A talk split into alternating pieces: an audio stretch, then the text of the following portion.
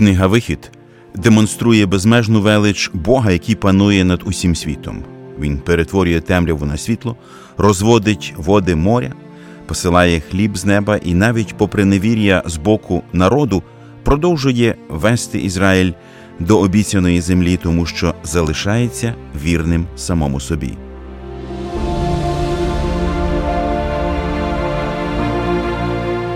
Ви слухаєте подкаст Вивчаємо Біблію разом.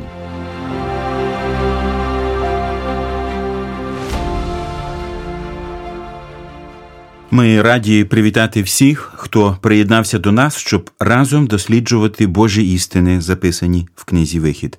Сьогодні на вас чекає особливе знайомство з особливою людиною.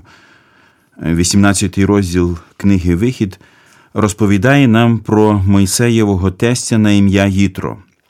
А якщо історія цієї людини займає майже цілий розділ в Біблії, я думаю, що таке варто дізнатися, хто він і який вклад вніс в життя Божого народу.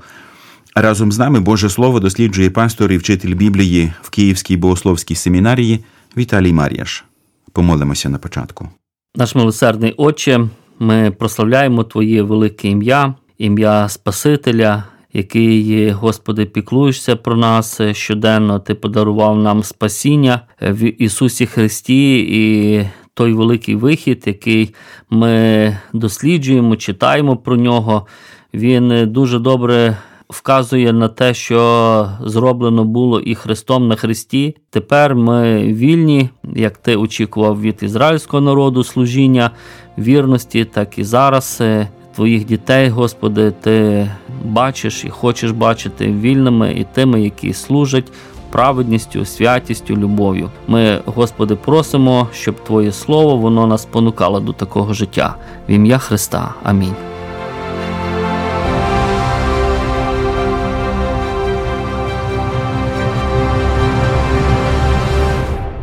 Насамперед важливо поглянути на 18-й розділ, так би мовити, з висоти пташиного польоту, і в цьому нам допоможе брат Віталій. Ну, звісно, е, тема сім'ї надзвичайно важлива, і ми це зрозуміємо і далі, коли вже завіт буде. Багато заповідей пов'язані з сім'єю, і підкреслюється цей сімейний аспект. І 18 розділ перед такою важливою подією, як заключення завіту, Мойсей повинен привести і сімейні свої справи до ладу. Ось тому цей розділ він несе таку важливу функцію воз'єднання Мойсея своєю сім'єю і е, навіть е, корисні поради від е, свого тестя отримав. І тепер ми прочитаємо перших шість віршів із 18-го розділу. І почув Їтро, жрець Мідіянський, Мойсеїв тесть, усе, що зробив був Бог для Мойсея та для свого народу Ізраїлевого, що вивів Господь Ізраїля з Єгипту. І взяв Їтро Мойсеїв тесть, жінку Мойсеєву пору по відісланні її, та обох синів її, що ймення одному гершом, бо сказав був я став приходьком у чужому краї, а ймення другому Еліезер, бо Бог мого батька був мені поміччю, і визволив мене від фараонового меча. І прибув Їтро, тесть Мойсеїв, і сини його та жінка його до Мойсея в пустиню, де він отаборився там, біля Божої гори. І сказав він до Мойсея: Я, тесть твій Їтро, приходжу до тебе, і жінка твоя, і обидва сини її з нею. Звісно, що перше питання, яке хвилює всіх нас, це хто ця людина, що це за священник, якому Богові він служив. Дуже мало інформації, в яких богів вірили е, ці кочові народи. Була розвинута якась система. Він е, поклоніння якимось божествам. Він е, знаємо, що виконував таку функцію, був священником. Ось і це все, на жаль, інформація, яку ми можемо почерпати з старого заповіту, з цього тексту. Але ми бачимо, що він е, був мудрою людиною, бо після того, як Мойсей розповів, які діла, я думаю, він і так е, чув, бо відлуння тих справ е, розійшлось по всій землі. Але за допомогою Мойсея, який ще більше розповів про могутні справи Господа, ця людина визнає вищість. Ну, єдине, що ми можемо також побачити, що е, він визнає не виключність Господа, а вищість над іншими. І це дещо нас стримує від такого, знаєте, повного схвалення, е, яке б ми хотіли дати цій людині. Але він ще був дитиною тої країни, тої культури. І вони навіть ізраїльтяни, мабуть, більшість вони вірили не в такий чистий монотеїзм, е, як вже пізніше з пізніми пророками, там з Ісаїєю, Єремією. А вони, мабуть, вірили, що Господь є один серед інших богів. Їм потрібно було пройти певну дорогу, щоб навчитися цьому, що є тільки один Бог. Дійсно, постать Ітро досить таємнича, з цим важко посперечатися. Тесть Мойсея зустрічається в Біблії під різними іменами Реуїл, Їтро жрець Мідіянський, Кеней, тесть Мойсеїв, Ховав. Для гармонізації висуваються наступні припущення. Всі імена належать одному персонажу Реуїл батько Їтра і Ховава, Їтро тесть Мойсея, Реуїл тесть Мойсея, батько Їтра і Ховава. Реуїла або Ховава слід ідентифікувати з Їтро. Я думаю, Ростиславе, що нам все ж таки варто провести власне розслідування щодо особи Їтро. Можливо, ми дійсно не дізнаємося всього, але у нас е, хоча б будуть якісь аргументовані припущення стосовно нього. Отже, щоб дізнатися, хто такий Їтро і звідки він походить, варто прочитати з книги буття, 25 розділ, е, перший другий вірші. Авраам іще взяв жінку, а ймення їй Кетура а вона породила йому Зімрана, і Йоакшана, і Мадана, і Мідіяна, і Єжбака, і Шуаха. Виходить, що мідіяни це потомки Авраама? І Їтро якраз був з мідіанітян, тобто це далекі брати євреїв. Друге його ім'я Рагуїл означає довірений Бога. Це єврейське ім'я, де корінь Ел означає Бог. А Їтро це, очевидно, медіянське ім'я. Е, той, хто має всього надмір, так воно перекладається. І це добре ім'я, тому що очевидно, що той, в кого Бог в центрі, він має всього надмір. Отже, Їтро це потомок Медіяна, якого народила Кетура. Тут, в 25-му розділі буття, написано, що у Медіяна було п'ятеро синів а сини Мідіянові Ефа і Ефер, і Ханох, і Авіда, і Елда, усі вони сини Кетури. Е, цікаве значення імен цих синів. Ефа це морок, Ефер вимолювати через молитву. Елда Бог покликав, Ханох проповідь. І Авіда, мій отець знає. І якщо подивитися на імена цих людей, то очевидно, що це були духовні люди. І тому ми припускаємо, що якщо ця духовність передавалася нащадкам, то Їтро знав Бога Авраама. Він не поклонявся ідолам. Він поклонявся єдиному Богові і був священником цього Бога в своєму народі. Тобто ми маємо справу, так би мовити, з віруючою людиною, не з ідолопоклонником. І наш 18-й розділ розпочинається з того, що Їтро, вчувши, що зробив е, був Бог для Моїсея, приводить йому жінку і дітей. А я хотів би дізнатися значення імен дітей Мойсея це Гершом і Еліезер.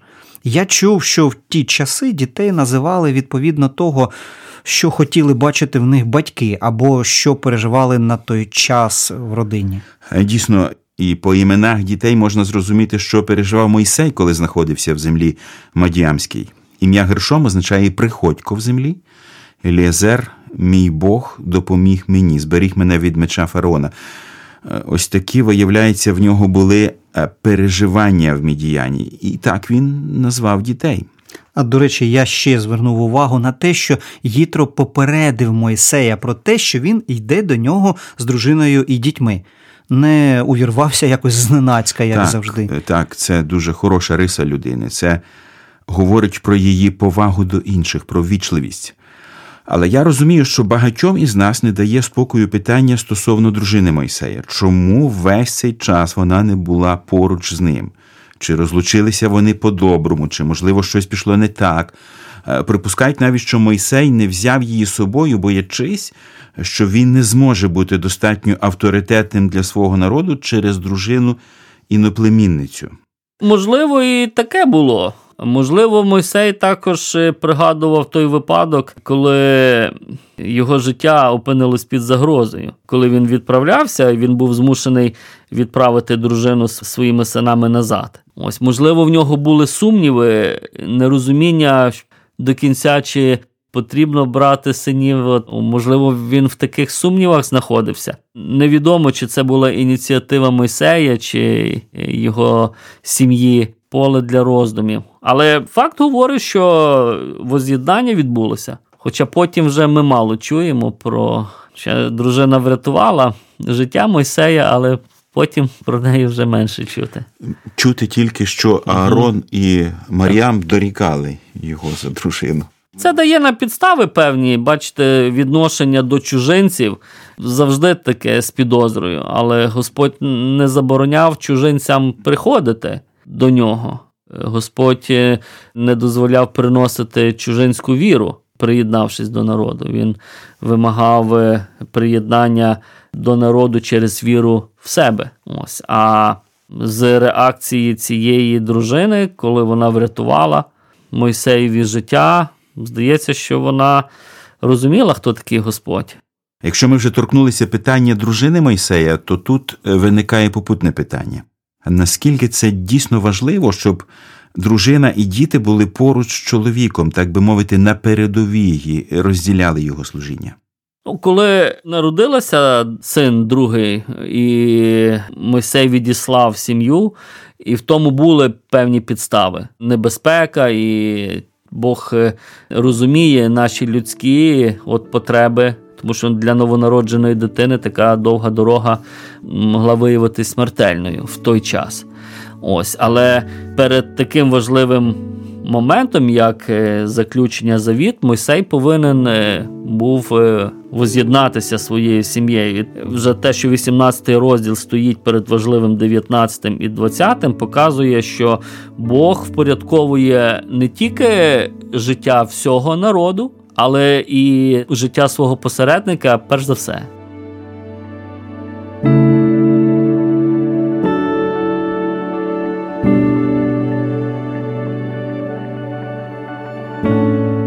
Біблія твоя ранкова кава, найочікуваніша зустріч та найтриваліший спогад.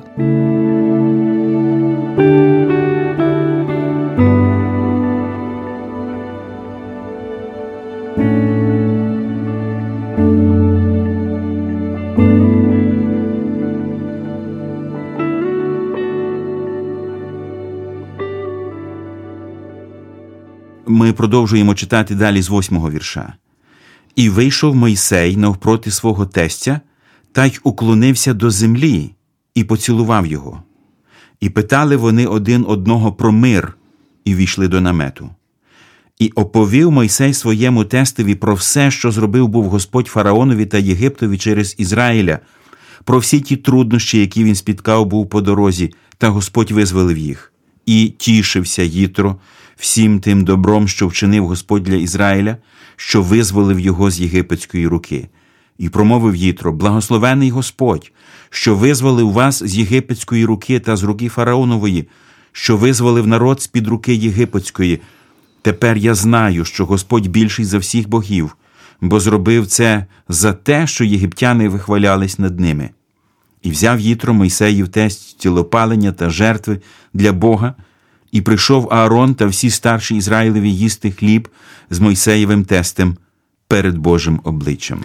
Чесно кажучи, я трохи здивований тим, як Мойсей зустрічає тестя. Мойсей людина, з якою говорить сам Бог, вклоняється мадіамському священнику. Насправді, цей вчинок показує справжній характер Мойсея, його суть.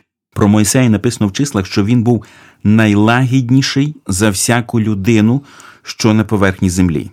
Ось він виходить на зустріч Їтро. Про що це говорить? Ну, вочевидь, про повагу до людини. Це виявлення поваги виходити на зустріч людині. Далі написано, що він поклонився і поцілував Їтро. Поклонитися це означає е, сказати Я служу тобі, я менший. А поцілунок це ідентифікація. Я з тобою заодно, ми єдині, у нас один Бог. І як на мене, то цей 18 розділ здається, що це більше історія про характер і сутність Моїсея, ніж Їтро насправді. Тут можна знайти дуже багато унікальних рис Божої людини, які нам варто було б переймати. Насамперед, ми бачимо глибоке упокорення Мойсея перед Богом.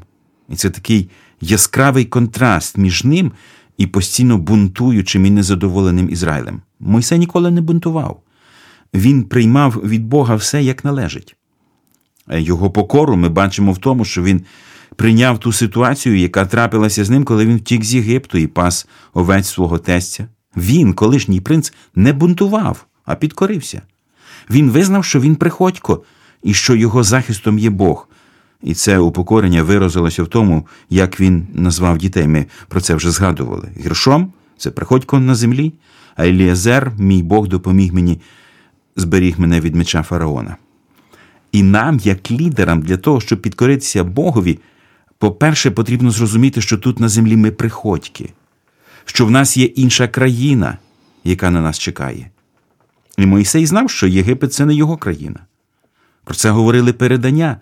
Авраам говорив про це, Йосип заповідав, і він цим жив. І дуже важливо, що він це прийняв і зрозумів, що його охороняє Бог, що Божа рука завжди над ним. Таким ось був Мойсей, повністю покірна Богові людина. І це нам дуже важливо зрозуміти, що істинний лідер, якщо він не покірний Богові, то він не зможе і людям показати приклад, і він е, не зможе підкоритися ніякій владі. В восьмому вірші написано, що Мойсей оповів своєму тестіві про все, що зробив був Господь фараонові та Єгиптові через Ізраїля, про всі ті труднощі, які він спіткав був по дорозі, та Господь визволив їх. Нічого не приховав від свого їтра. Е, Це говорить про те, що е, він був абсолютно відкритий. Він не лукавить, він чистий, він всім поділився. І при цьому нічого не присвоїв собі. Він визнав, що все зробив Господь. І це хороший приклад для нас, як для лідерів, бути абсолютно відкритими у всіх областях нашого життя і не приписувати собі ніяких заслуг в тому служінні, яке ми звершуємо. Після всього ми бачимо, що Їтро зробив сповідання віри в живого Бога і приніс йому жертву.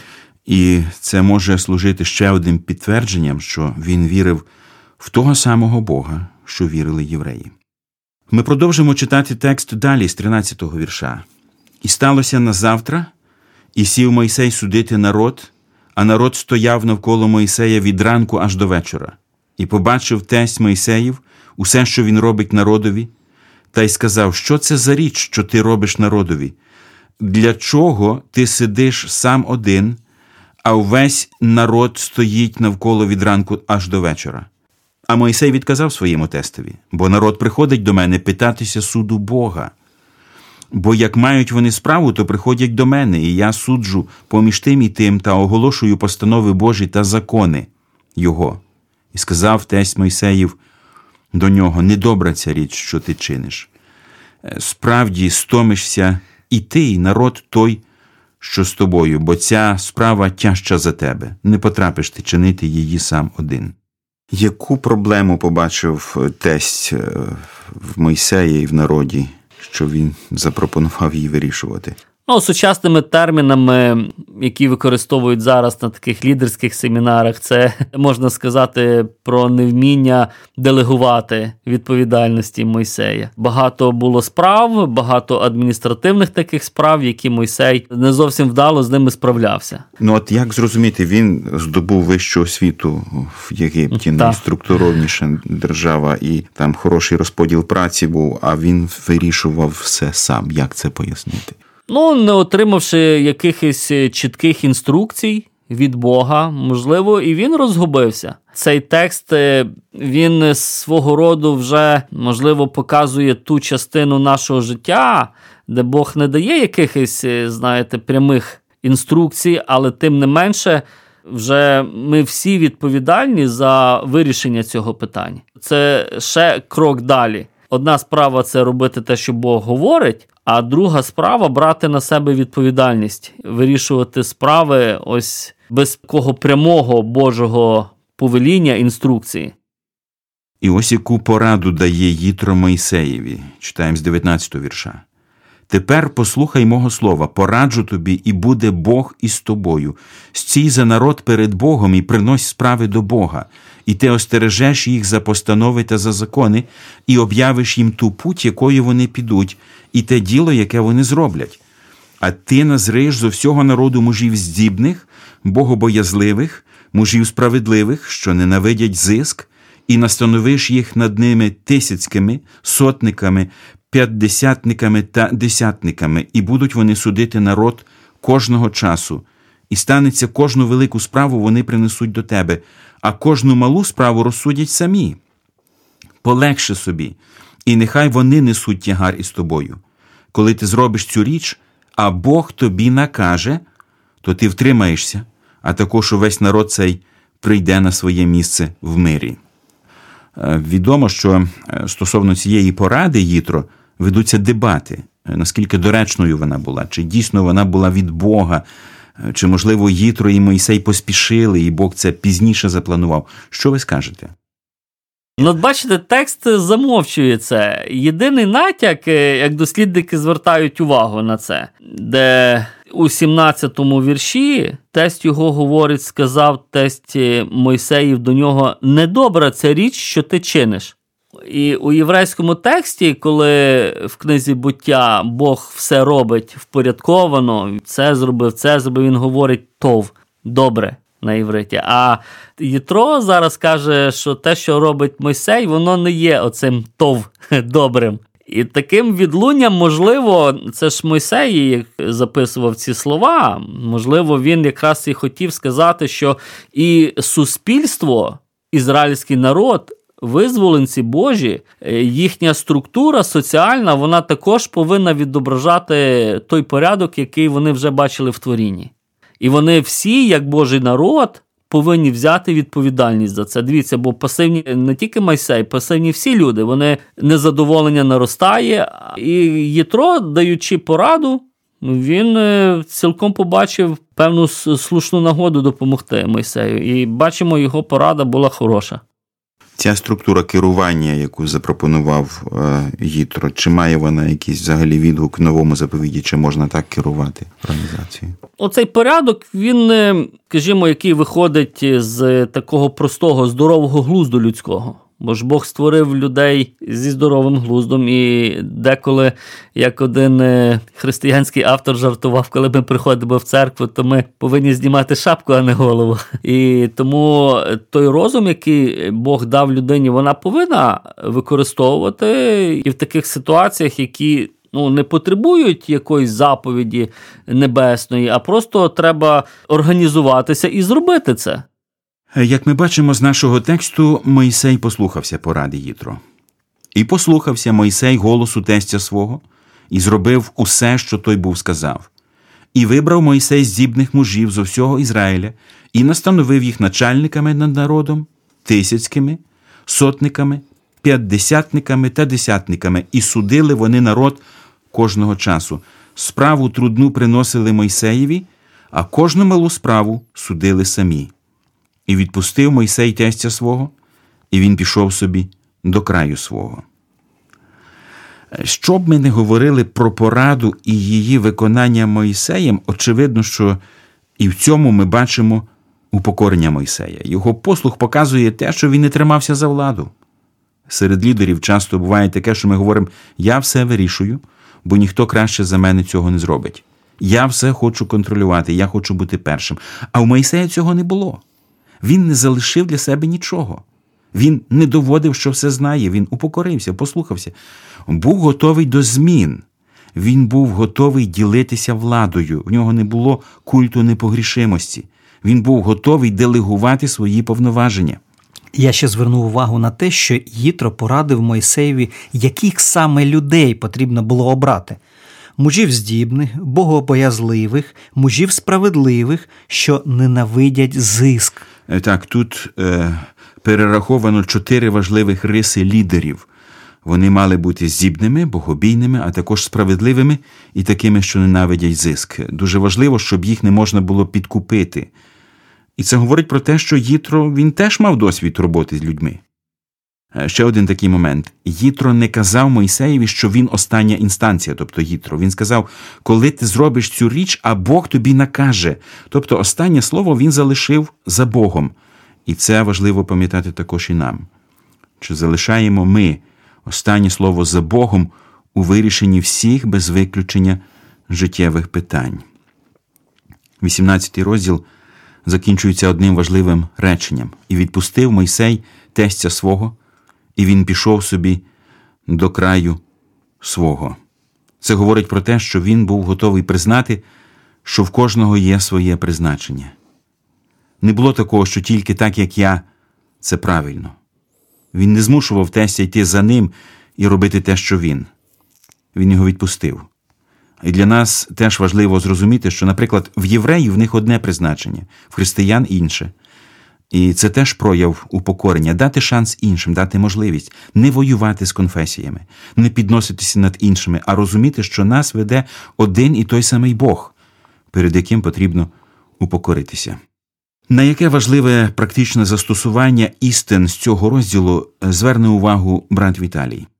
Одне з таких важливих практичних застосувань було б те, що справа справедливості, ми би сказали, церковні справи, як от в е, 18 розділі, всі повинні були взяти відповідальність, не тільки Мойсей. І інші повинні взяти відповідальність за організацію, за справедливість, бо ці питання стосувалися таких життєвих питань судочинства, якихось побутових, адміністративних. І ми не повинні сподіватися, що хтось, лідер церкви, пастор, він повинен все вирішувати. Ми повинні розділяти відповідальність, яку Бог дав нам усім. І оцей розділ він дуже гарно підкреслює цю важливу істину. Ми всі відповідальні один за одного. І нам потрібно уникати оцього вождизму, е, який веде, хочемо вину на одну людину і відповідальність на одну людину завжди покласти. І на цьому, друзі, ми завершимо наш сьогоднішній розбір Божого Слова. Зустрінемося у наступному випуску, щоб розпочати дослідження 19 розділу. З 19 розділу розпочинається нова сторінка в історії ізраїльського народу. Бог готує свій народ до отримання заповідей закону. І наступних кілька розділів говоритимуть саме про це. А сьогодні ми прощаємося з вами. Божих вам благословень і до зустрічі!